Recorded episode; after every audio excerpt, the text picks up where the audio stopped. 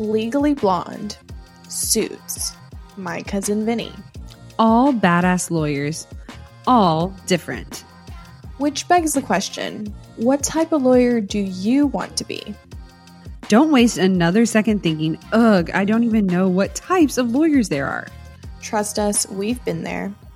Let's put a stop to that once and for all. Go take the 90 second quiz from New Lawyer Now What coach Angela Vorpal to give yourself a clear picture of the best fit type law for you. Go to www.whattypeoflawyerquiz.com and take the quiz today. Once you've taken the quiz, send us a DM on Instagram to let us know what type of lawyer you got. We can't wait to hear.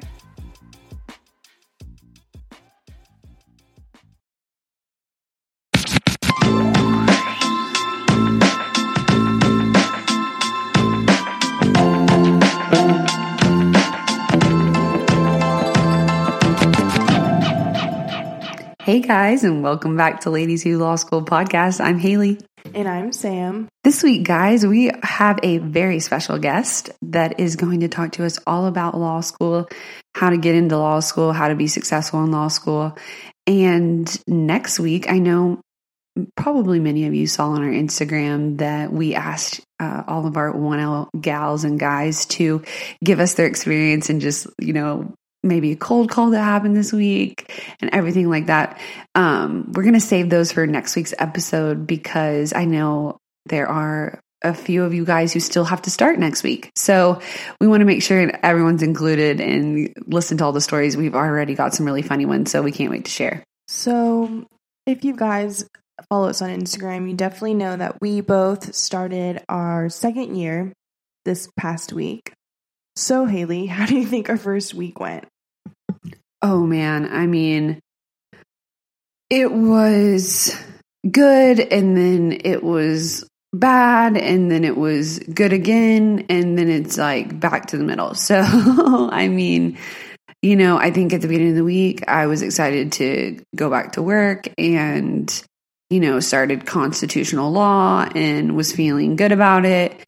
Um, and then Tuesday came and I had so many classes and so much work to do. And it kind of just piled up on top of me. And um, it was hard to get out from under. And I really think that, you know, with five classes that are reading heavy, curriculum heavy, it just was a lot of work. So, uh, I didn't necessarily expect that and wasn't quite used to it considering, you know, we finished up last semester online and our last uh, our summer class I only took one and it was also online. So it was definitely different and took some getting used to. Yeah, I agree. I mean, I feel like it was a very hard week. Um there was a lot of reading, more than I'm used to, for sure and then there's just a it's just very dense reading right? So um it just takes a lot of um attention to detail. It's not really like in your 1L year where you can kind of read your torts book and you can kind of zoom through it and just like make a few markings and you pretty much get it. Like this stuff is just way more in depth and every word counts you know so, yeah, I'm like really tired, exhausted. A lot of you guys in the messages um, from when we asked you guys said you guys were exhausted too. And I totally get that um, because I've been having days that I start literally waking up at 5.30 and by 6.30 I'm reading and then I'm going pretty much until 9 to 10 p.m. the past few days, uh, for exception of yesterday. So, yeah, I mean, it's been tough, but I do really like going to the school. I like um, we've been student student facilitating these pa- this past week, and it's been good. It's not hard. It's nice, you know, to you know being sitting in a different class, and you don't really have to worry about getting cold called or anything. I haven't gotten cold called yet. I don't think that um, any of our classes are going to be like I don't think any of our professors are going to get weird about cold calling. Everyone seems really chill. So, yeah, overall, it's been a good week, but definitely tired. Yeah, I would have to agree. I mean, like she said, I'm exhausted. I know we all are. Um, in the questions, we got a ton about our routine. And as Samantha just said, you know, she wakes up at around 5.30, goes to bed around 9 or 10, it starts reading at 6.30, uh, you know, maybe has class around, what time do you usually have class whenever you? Um, well, I have been waking up at the same time regardless of what time I have class, but like my earliest class is at 8.30. Yeah. So, you know, maybe she goes to class or maybe she's just reading and working on stuff because, you know, while on our Mondays and Wednesdays we don't start class till one, or you know maybe she does her student facilitator before that. There's so much reading for Tuesday and Thursday classes that you have to like separate it out because it's like very hard to put it all together. Um, but I know that I am not such an early riser, so for anyone out there who maybe doesn't wake up at five thirty, I totally get that. Samantha always knows that like I'm gonna be awake probably like two hours after her, three maybe, depending on the weekend. Like um, I know last week, whenever before we started school, I was like trying to enjoy my sleep, you know. But um, I usually get up around seven thirty, you know, seven ish, and I actually didn't go to bed last week until one o'clock one night. So yeah, you're gonna make up that time regardless. I just want to like you know make sure that's understood because as I was telling Samantha before we started recording that just so many of you guys were asking about routine and routines are different for everyone. I think it just really boils down to the work that you do in that time frame you just have to do it some point. Like just going off of how everyone is so different like i like waking up early because i don't I, I get super stressed out if it's getting towards the end of the day and i have a lot on my to-do list. I just it's not healthy for me. Mm-hmm. But some people are like, you know, more night owls, and it might be so, you know, we're going to be asking our guest today about her routine and stuff, and it might be completely different than ours, but just understand like, you need to figure out your own routine and whenever we share ours like don't feel like you need to be waking up at 5:30 or you know it's a total personal choice and you might find a way that works for you that where you can have a normal sleeping schedule, but I just haven't figured that out for myself yet for this semester. Yeah, no, I totally agree. And I told Samantha as well that we should probably ask many of our guests and, you know, different law students that we meet. Like, you can ask them how much they sleep and what their routine is every day. And it's going to be so different for everybody. And they're going to be like, well, it depends on the day. like, that's just such a common answer, I know. So, uh, yeah, guys, I'm really excited for us to do the interview and we'll jump right into that. Also, if you guys stay until the end of the interview, we're going to be giving out a special discount code for merch. I know you guys love discount codes. So, yeah, stay till the end and we will announce that then. But yeah, say hello to our guest, Elizabeth Freeman. Okay, guys, we're back with a 2L from Oklahoma City. She went to Oklahoma Christian University for undergraduate and studied history. She also played collegiate golf and currently volunteers for CASA and is a CASA. You have to tell us a little bit more about that. Welcome, Miss Elizabeth Freeman. Hi, guys. Thank you so much for taking time out of your day to, you know, talk to us. So, Yeah, no, I'm so excited to be here. I love this podcast and I love you guys. Oh, thank you. So I guess let's just jump right into it because you guys had literally like almost 250 questions. And so obviously you guys really want to know what it takes to be a really successful law student because that is what Elizabeth is. You know, she's really smart and she cracked the code on what it takes to be a top student. So we're just going to go talk about all of it pretty much. So I guess the first thing uh, that law students kind of have to go through or pre-law students is the LSAT. That's the first step. So we got a bunch of questions and I guess the first one is just in undergrad, how did you prepare for law school? Like did you know you wanted to go to law school? When did you kind of decide when you wanted to take that step? yeah, so I actually started as a nursing major and yeah, I know, wild. um, and I took an intro bio class for nursing students and kind of decided that that was not for me. And I had always had a love for history and research and writing. So I thought getting a degree in history would be good. And so law school made sense. So I started uh, studying probably the spring going into um, junior year. And I actually was really lucky and won a raffle at some law school boot camp thing for a free Kaplan ca- class. Hmm. And um, so I did that. It was in person at OU. And it was really great because I had somebody in person teaching me the basics, which was cool, but it didn't move my diagnostic score. So it just really didn't do anything for me. So I knew that after the June test, I would have to take it again.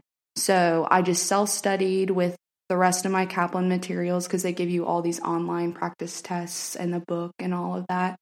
And so I just kept reading those, did a lot of practice tests, and then took it in September. So I think it was like five weeks after I got my June score. And I got the same score. So I was like, okay, well, this freaking sucks. Just for listeners, it was uh, a 148, which for me, like, I had a goal of 160 for the schools that I wanted to go to.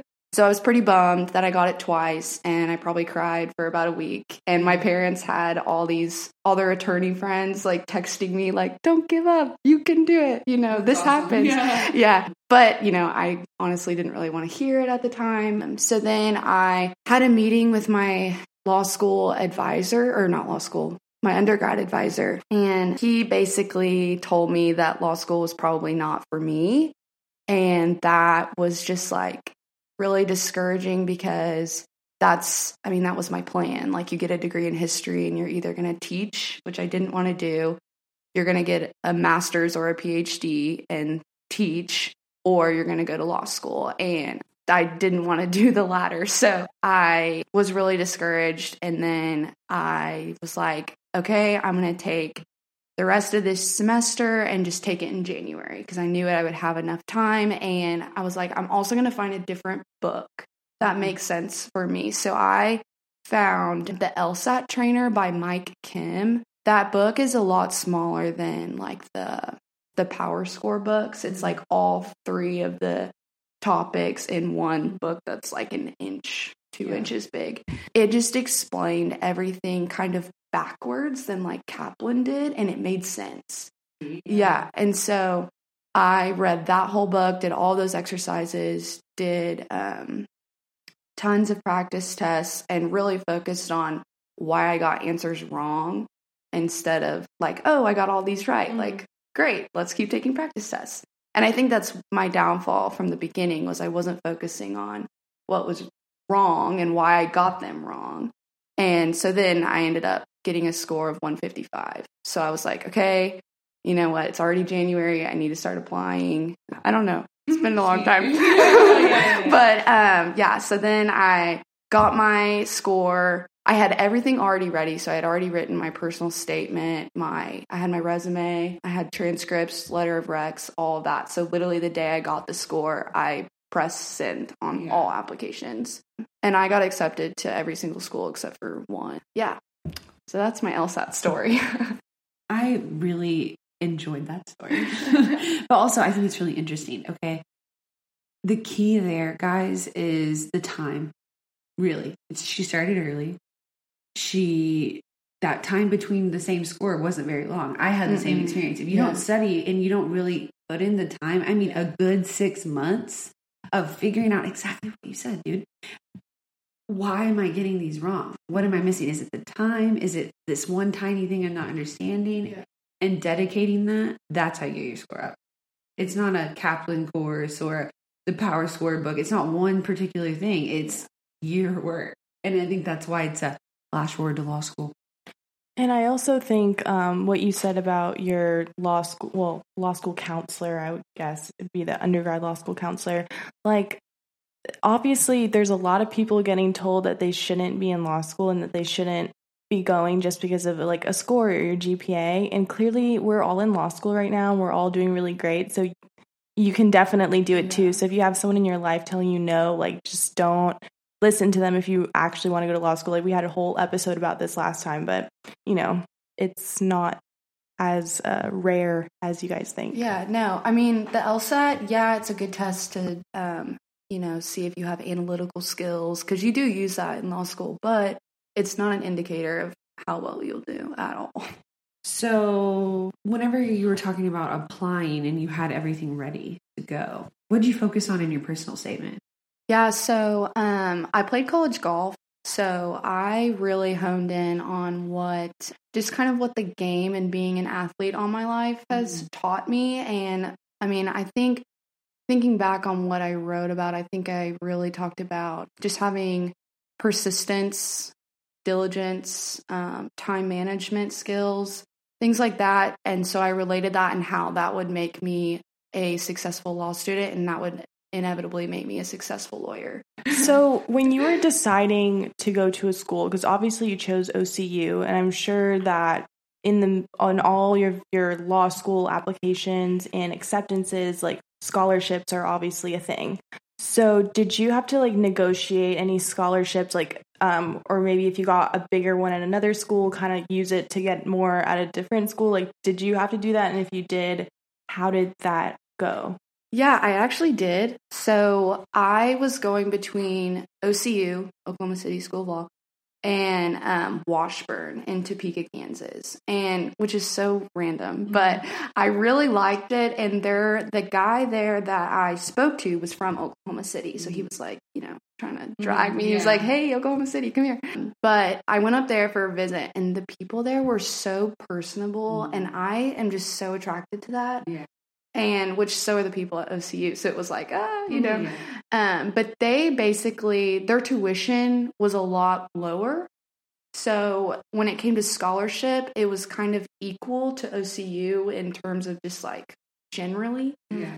And then um, when I was deciding, I basically told them like I really, I told Washburn I was like I really like you guys, like I really want to be here, I see myself here, but the one downfall is I don't really, I don't want to practice in Kansas, like I don't really want to be in Kansas. So if you could, you know, give me just a little bit more money so that moving six hours away, paying rent at a place would make it worth it. And basically, they were like, I mean, first, they were the ones that encouraged me when I came to visit, like, if you want to negotiate, like, let us know, which was really interesting. But it also made me feel really wanted, which is Yeah. Really cool. So we talked about that. And ultimately, they did give me a little bit more, but it just made more sense for me to just like stay home, save money. Um, I live with my parents. Woohoo. but uh, yeah, so that's kind of how that went. Totally, if you are in a situation like that, just ask. Because if you don't ask, the answer is always no. I love that. Okay, well, let's dive into law school now. So you were accepted, obviously, negotiated some scholarship money. You didn't move because you live with your parents and you're from Oklahoma City. So, how did you deal with the transition into law school? Yeah, so I basically told my parents, I was like, hey, I'm an only child, by the way. So I'm like, I'm like their, you know, their mm-hmm. one and only baby, whatever. So like they want to hang out all the time. Yeah. And I'm just like, hey, we live together, we're roommates, but I cannot. So Yeah. like maybe Friday nights or something we can go do whatever, but I will see you when I see you. Like I treated law school as like a 9 to 5. I was Yeah. up there. I got all my reading done there because I knew that I wouldn't get it done at home and I knew I'd be distracted with TV and mom saying, "What are you doing?" So yeah. So that's kind of how I dealt with that. I think we generally get this question a lot like, how do you do and get all of your reading done? And I mean, you just said obviously you did it at the school and you made sure to like go where you're not going to get distracted. But I think, how do you, you know, organize your reading and I- I- like just like we have so much now, how does that go? Also, do you just like sit down for like six hours and just get it all done, or do you like take breaks? Like, uh, just I guess the process. Yeah, so I okay, first I'll talk about how I read and take my notes. So mm-hmm. I take notes while I read on the left side of my notebook with one colored pen. And then on the right side of my notebook with a different colored pen. Alongside the outside of class notes are my lecture notes. So I have them side by side in different colors, usually lined up with like topics. And um, so I do take notes while I read outside of class, and then obviously I take lecture notes. And then I usually take those notes at the end of the week and just plug it into my outline. I also still case brief. I make a full case brief for every single case, even if it's like really freaking short. And I also book brief with annotations. So like while I book brief, I'm I have found that like actively reading and annotating in the margins, like a kind of like a little summary of what I think is going on, helps me understand it better. And then if I'm cold called, I have my little notes right there in the text along with my case brief. So that's organized. yeah, so that's how I do that. And usually, if we're talking about a specific case in class, I'll take notes on that printed out piece of paper that I. So I don't use my computer, an iPad, or anything. Everything's mm-hmm. handwritten. Yeah. Yeah. Oh, and the other question I do sit down for hours at a time. I'll take a break here and there if I finish a subject, but it's usually all the way through. We'll be right back. Hey guys, we want to take a moment to talk about something that has been a game changer for us busy lawyers Audible. Yes, Audible has been our go to platform for incredible audiobooks, offering an extensive library of thrillers, nonfiction, autobiographies, and mysteries. And guess what? We've got a special treat for you. Audible is offering a free trial to our listeners, and all you need to do is check the link in the show notes. It's the perfect opportunity to experience the magic of audiobooks without spending a dime. Speaking of thrillers, I know you are currently hooked on Never Lie by Freida McFadden. Samantha, can you tell us a little bit about it? Absolutely. The twists and turns in Never Lie have kept me on the edge of my seat during the workday and even when I'm on my daily walks. It's like having a suspenseful companion wherever I go. And for those looking for some financial wisdom, I have been engrossed in My Money My Way by Kumiko Love. It's packed with practical advice on managing finances, perfect for anyone trying to navigate the complexities of money management. What we love most is the flexibility Audible offers. As lawyers, our schedules can be unpredictable, but with Audible, we can enjoy our favorite books on the go, whether we're stuck in traffic, hitting the gym, or waiting for a court hearing. So, if you're ready to embark on a literary journey and discover the joys of audiobooks, click the link in the show notes to start your free trial with Audible. Trust us, you won't want to miss out on this fantastic offer.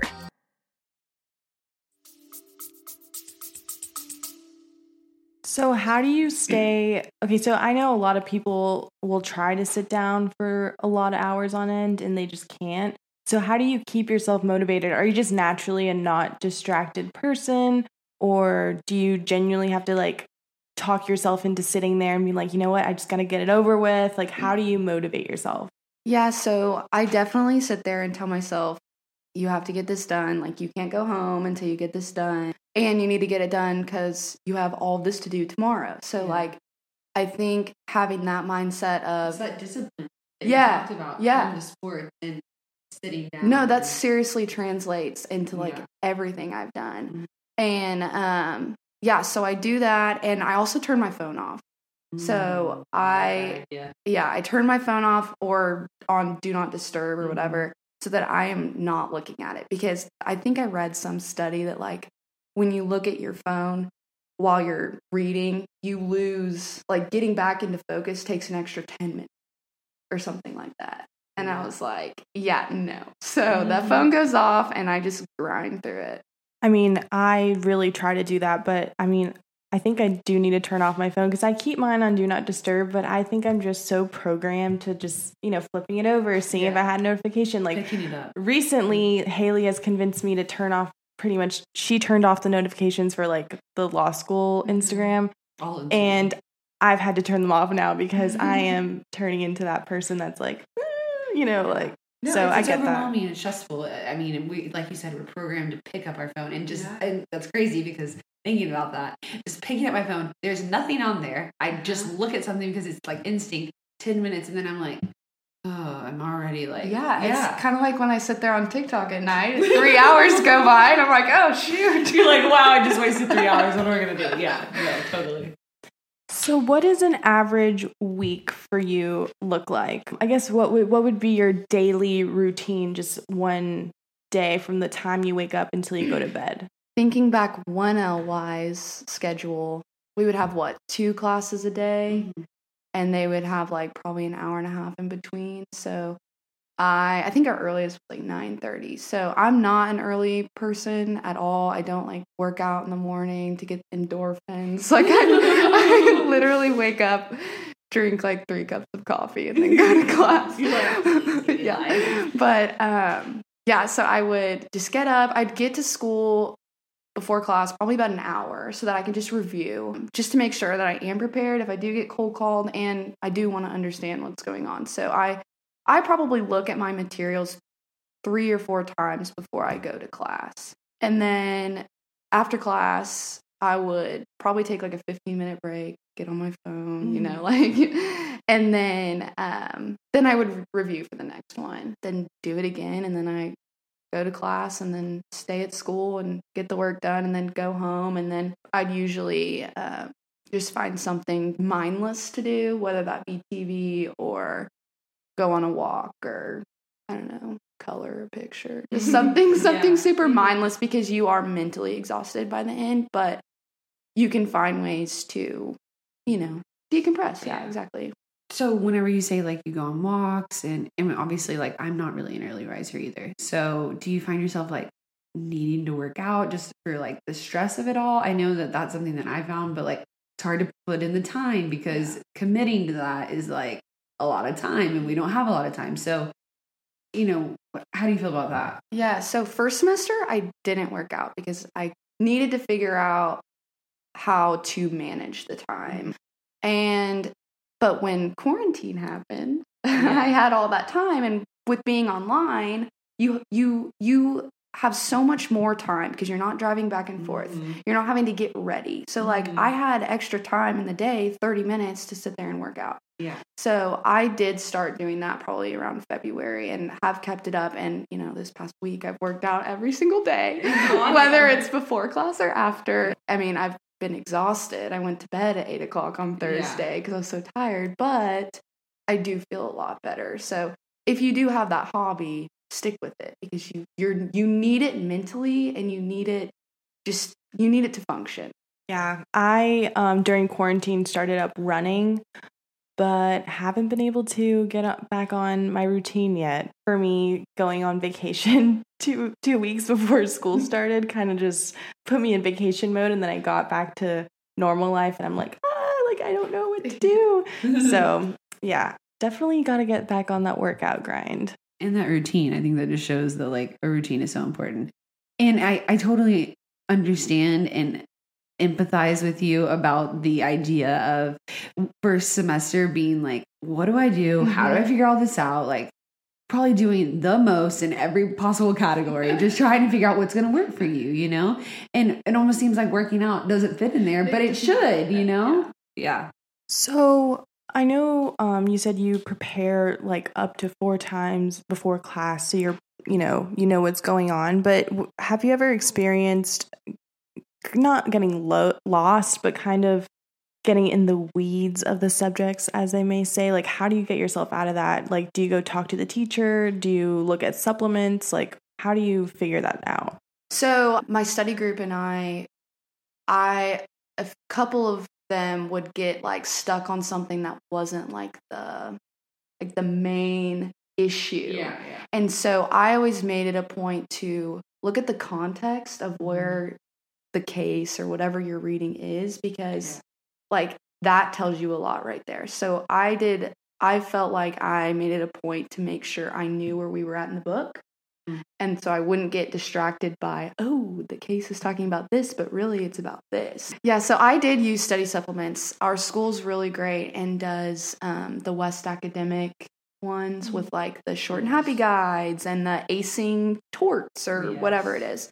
And so when I was either struggling or just wanted better clarification on a doctrine or rule, I would go to that because not only do they explain it in layperson's terms, they also give examples and problems. So that was really helpful. And then I also purchased um, Glannon guides and um, explanations and examples. So those are really, really helpful. We'll be right back. Are you a Caribbean American? Are you looking for a podcast that truly speaks to your culture and identity? Look no further than Carry On Friends, the ultimate destination for all things Caribbean American, hosted by me, Carrie Ann. Dive deep into topics such as culture, heritage, and everyday life through the unique lens of the Caribbean American experience. You'll walk away feeling more connected to your roots. Follow and listen on Apple Podcasts so you'll never miss an episode of Carry On Friends, the Caribbean American experience. Your Caribbean American community awaits.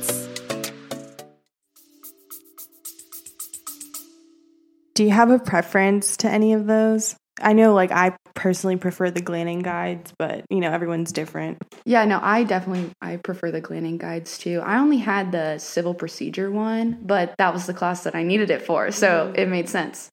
Glannon gang, you heard it here first.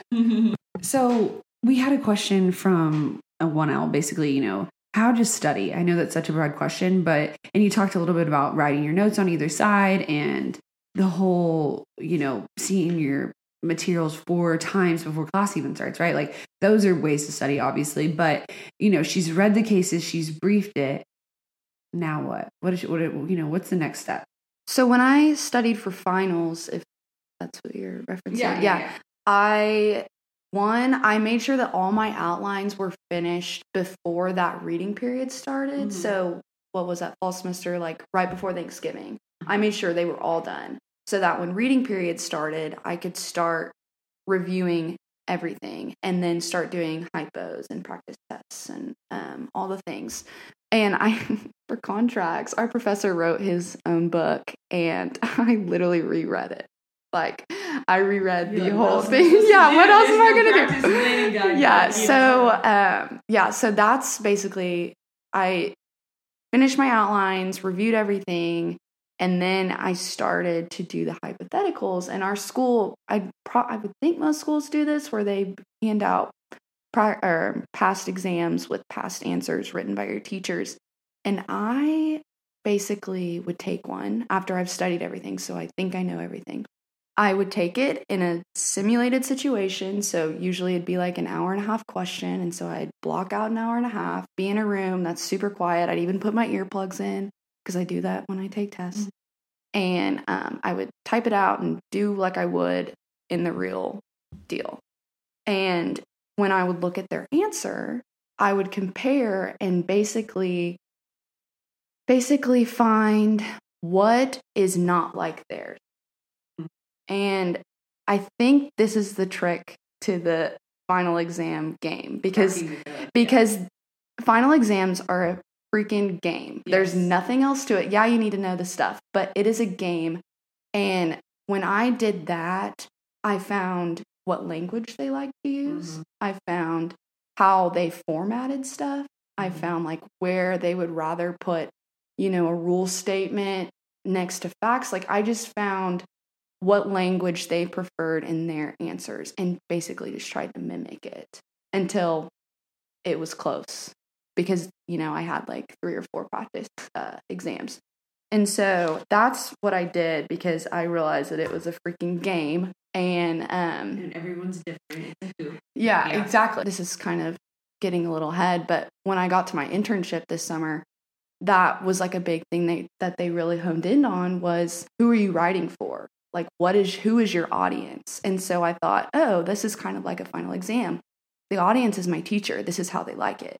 So then when I was writing briefs and memos, this is how they like it. This is this is the audience I'm writing to. So that kind of law school exam um I guess format translates into being a lawyer. You definitely know how to mimic it when you have the examples of the Mhm. test. But how, you know, in the internship, how did you know what they like? Well, where I was, they had like a system where you could go in and basically look at past work of attorneys. So my assigning attorney would be like, hey, write me a research memo over blah, blah, blah, blah, blah. And I'd be like, okay. So first, I would do my basic research, like literally Google. Mhm. And then um, I would go into that system and look at their past memos or their Mhm. past briefs and be like, oh, this is how they like to write it, or this is Mhm. how they, you know, they're not as formal as you learn in LRW. Do they Mhm. want me to write it like this? And so I did. And I mean, it worked out. the whole sum up of your story, whenever I'm listening, is that you're a hard worker. I mean, at the end of the day, there's just no denying that.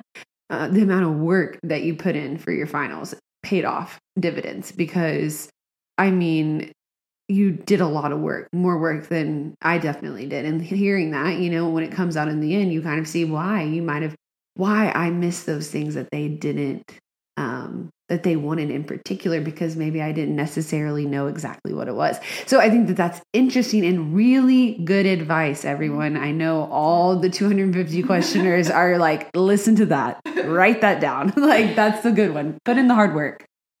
I also think um, just knowing your audience, like you said, is important because I focused a lot on just doctrine and like the cases and just wrote my exams in that way. And I was like, oh, well, if I have all the doctrine, if I have all the cases and like the analysis that I think that they're going to like, but not knowing how the professor genuinely likes it formatted, like that's a difference because, you know, we get um like one of our teachers showed us one of uh the exams that did really well in, in contracts. It was mine. Yeah. I know. I was like, I don't know if we want to expose that. But I remember looking back, I was like, well, I have all the doctrine and like the rule and stuff, but my analysis is definitely like, you can tell, right?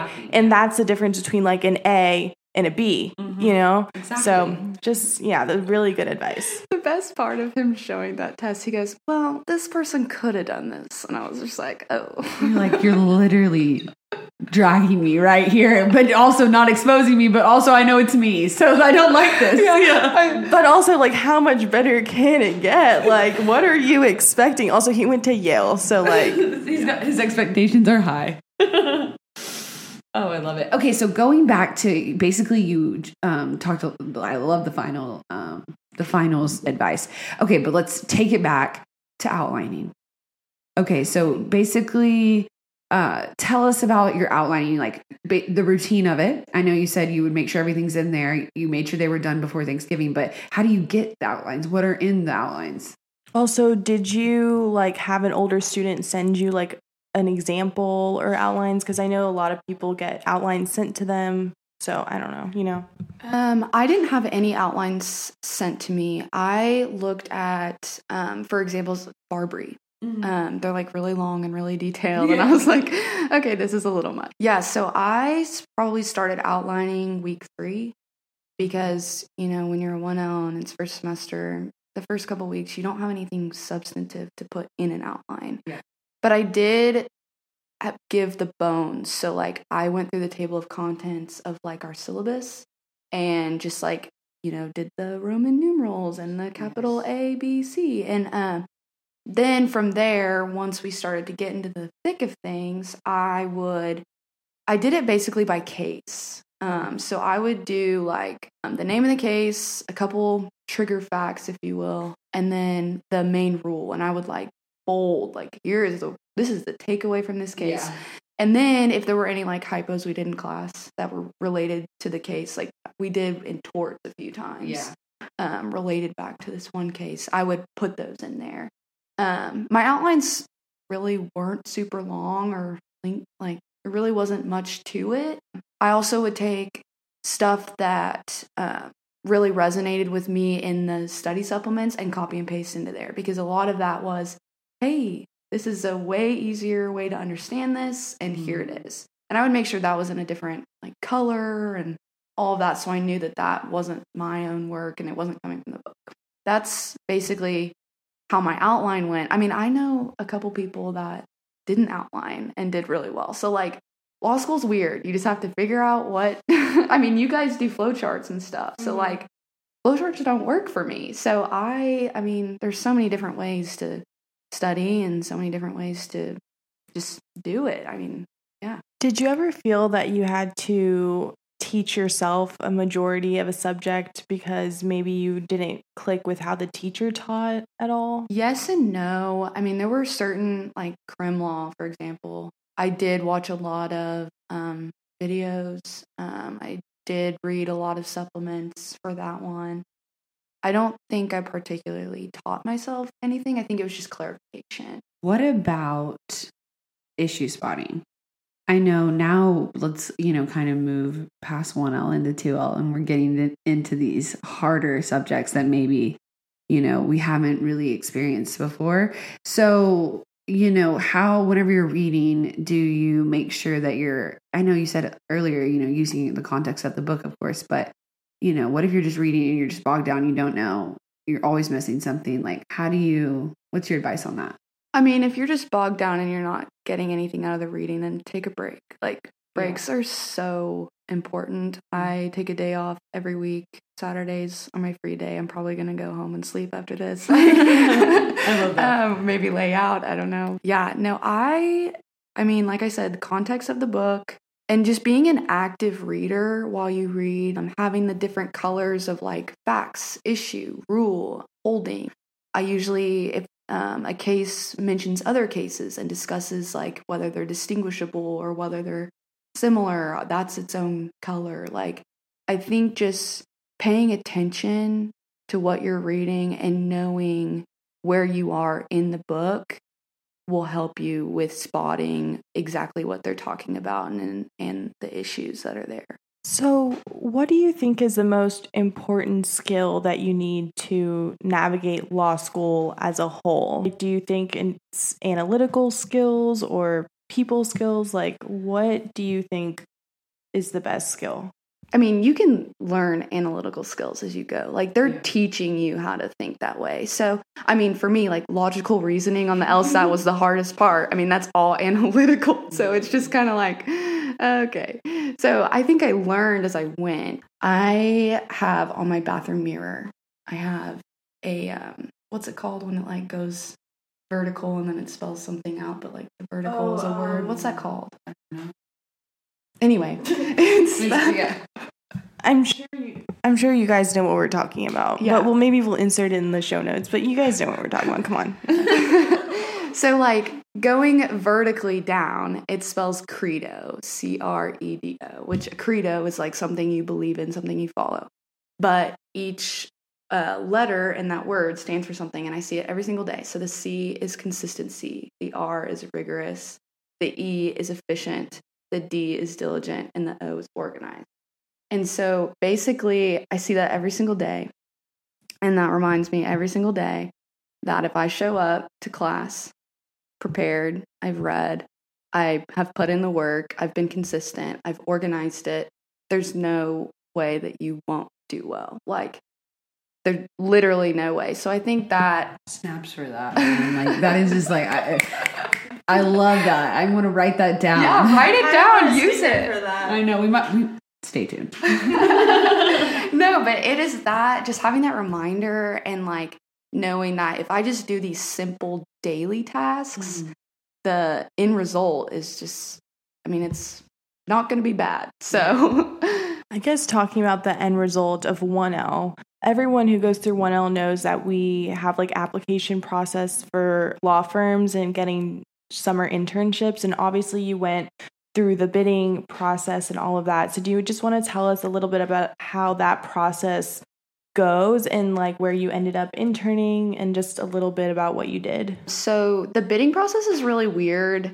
Honestly, you you like get your resume, a writing sample, and a cover letter for whatever firm that is going to come to school and you just send it out there and they basically decide from there do we want to interview this person? So you just by sending your stuff out doesn't mean you get an interview. So then you get a notification or I mean an email that says, "Hey, we're going to interview on this day." And I that was the busiest week of my life. I had 7 interviews. It was absolutely insane. I had to look nice every single day, which like whatever. But um yeah, so that's kind of how that went and the interviews are like 15 20 minutes, which is not a long time.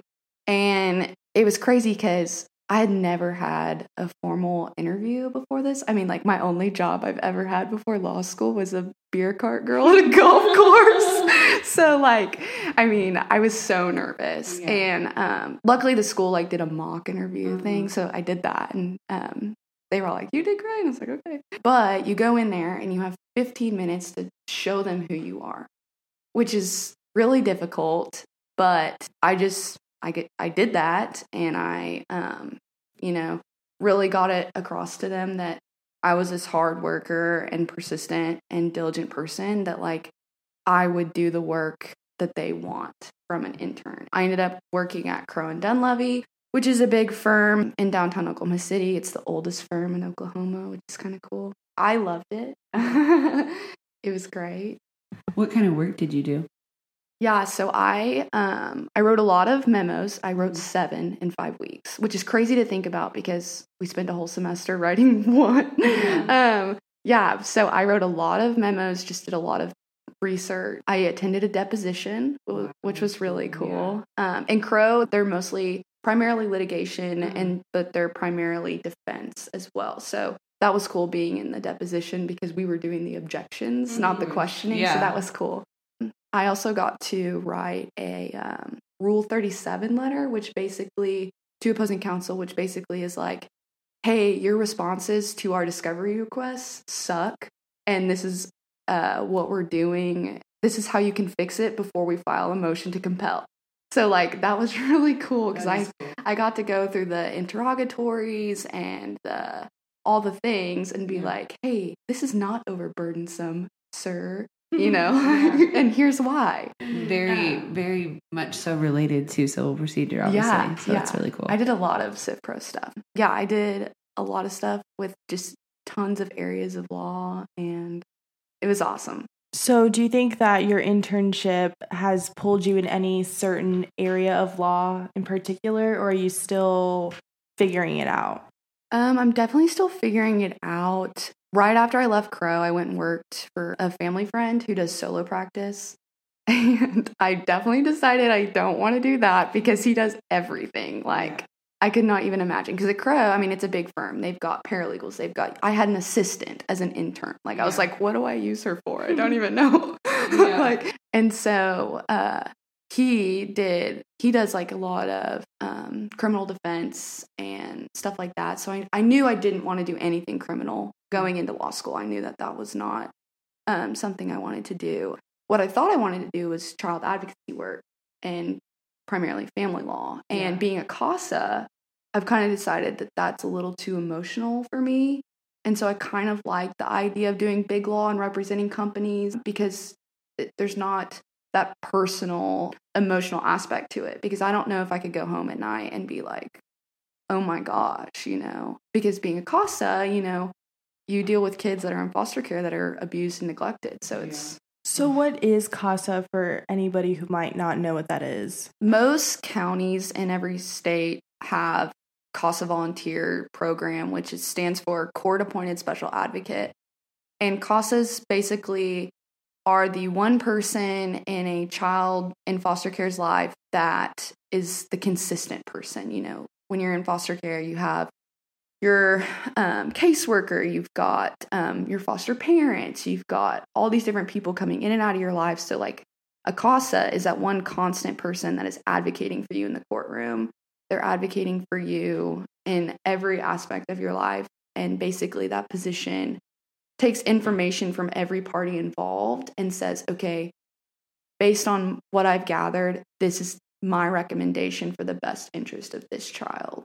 Yeah. So, like, I mean, it's been really weird this summer because everything's via Zoom, but I've done court via Zoom and you get up and you talk to the judge and basically give your recommendations. And um, yeah, it's been really, been really cool. Was is that work mostly like at the juvenile court? I'm assuming. Yeah. Okay, cool. Yeah, I'm guessing that would be more maybe with the deprived cases because since I worked um, in the criminal aspect of the juvenile court, I didn't see much of the CASA reps, Mhm. but I know you guys were there, you Yeah. know, but just maybe not in my courtroom. So tell us the best way to know what kind of law you want to practice other than interning. You know, I, I don't have an answer to that. I think the best way to figure it out is interning. So, um, I mean, I narrowed down what I don't want to do. So, I Because mean, it's so, I feel like law's so vast. There's Yeah. so many different places to go. yeah.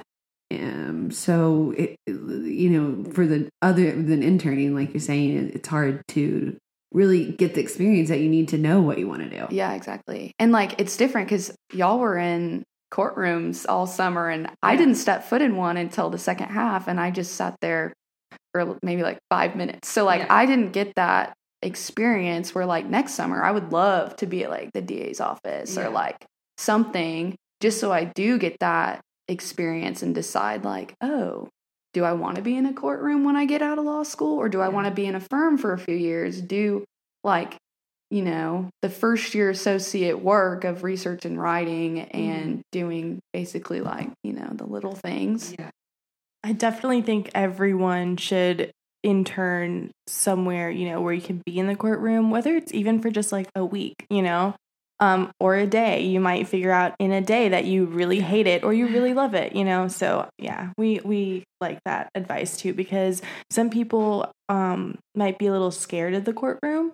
But it's really not that bad. I mm-hmm. promise. Like I'm a really shy person and like I can see myself doing that. So if that says anything, you know, it might be worth it. Last few questions. I know there's a ton of them. So, did you look at law school as a competition?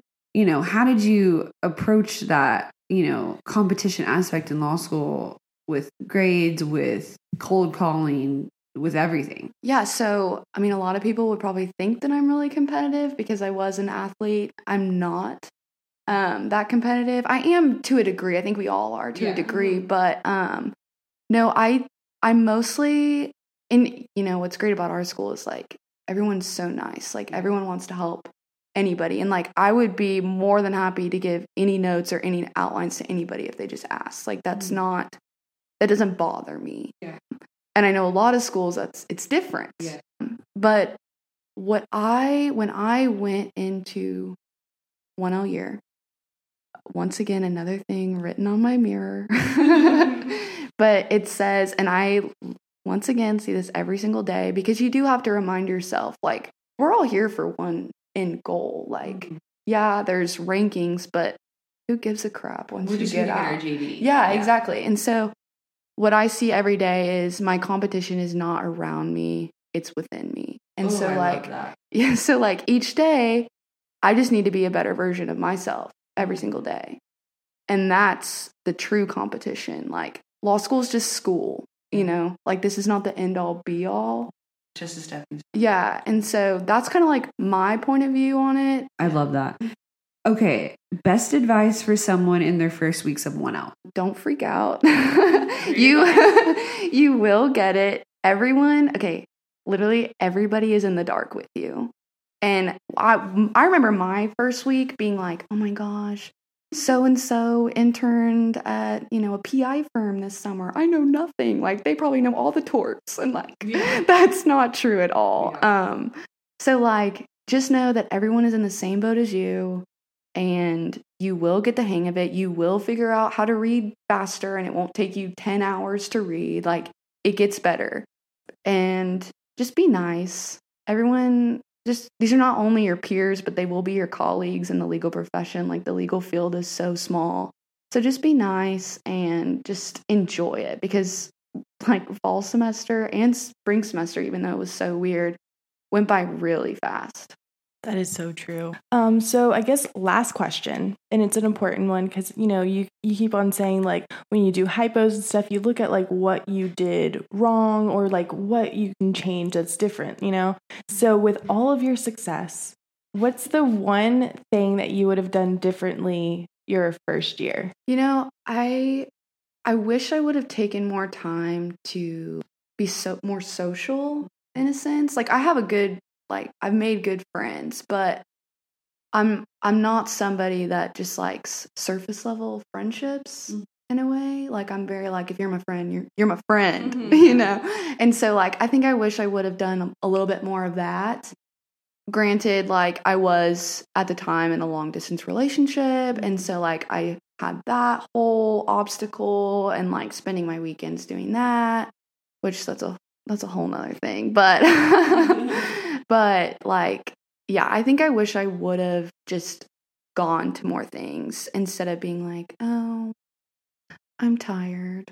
Like, no, you can be a social butterfly for an hour. You're fine. yeah, like even just going for 30 minutes. Yeah. Like, yeah, just getting out there and meeting people and hanging out. But also, I feel like it's if you didn't want to at the time, like it, it's okay as well. You know, like there's definitely been times where I'm like, Ugh, like it's such a pain to think about going and hang out with people because you just are so busy all the time, and you know, it's hard to get a moment to yourself sometimes. But you know, I think making relationships in law school is really important, and um, it's a good support system too. I totally agree. It's just interesting with that, you know, question because you are very successful at school and you have made a name for yourself and you have produced this clearly badass work ethic, you know? And it's interesting, guys, because whenever she says what she would have done different, it was to be, you know, more social.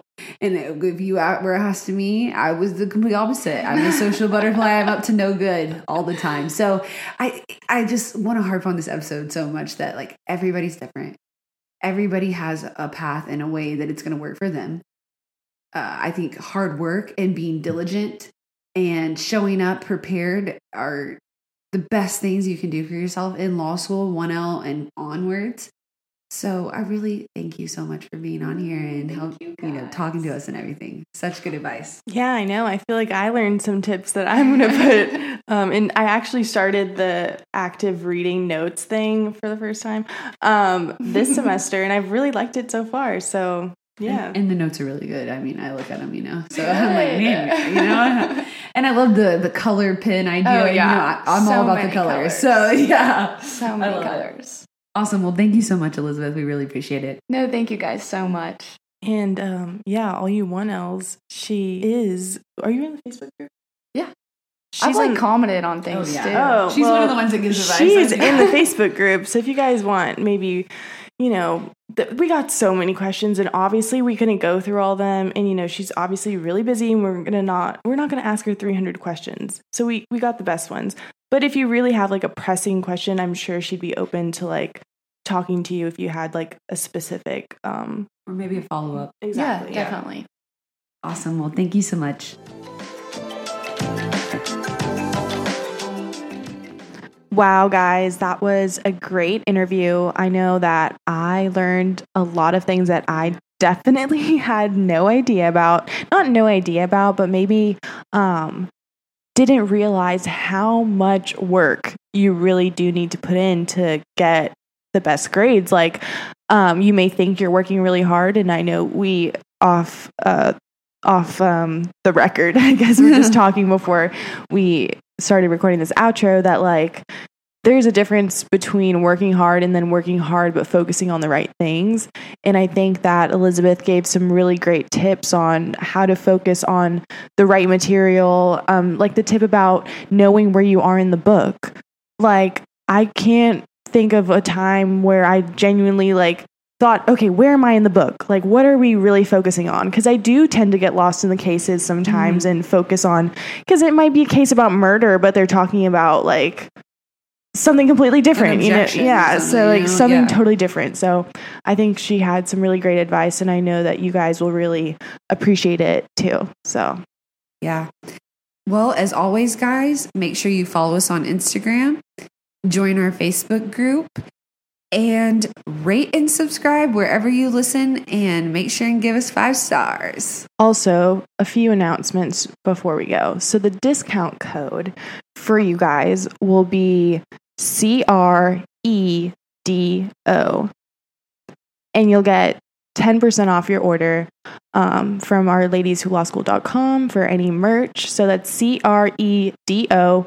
We'll put it at the bottom of the show notes so we can make sure that you guys And know where to look. and know where to look. And also at OCU 1L's section 5, Elizabeth's going to be a fellow for civil procedure.